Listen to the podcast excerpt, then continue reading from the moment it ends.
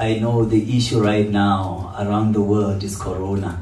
So I'm here to actually say that as SAFA, we are taking this issue very, very serious. It's not a issue that we are taking lightly.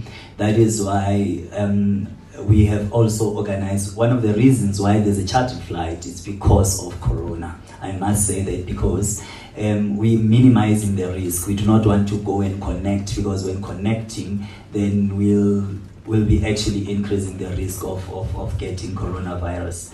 So we are governed by the World Health Organization in the world, and we are governed by the Department of Health in South Africa. And as um, far as uh, two minutes ago, I've confirmed that in South Africa in, uh, and in Africa, Corona is not yet an epidemic.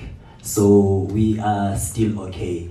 Um, as much as we are okay, but we still want to take the necessary precautions.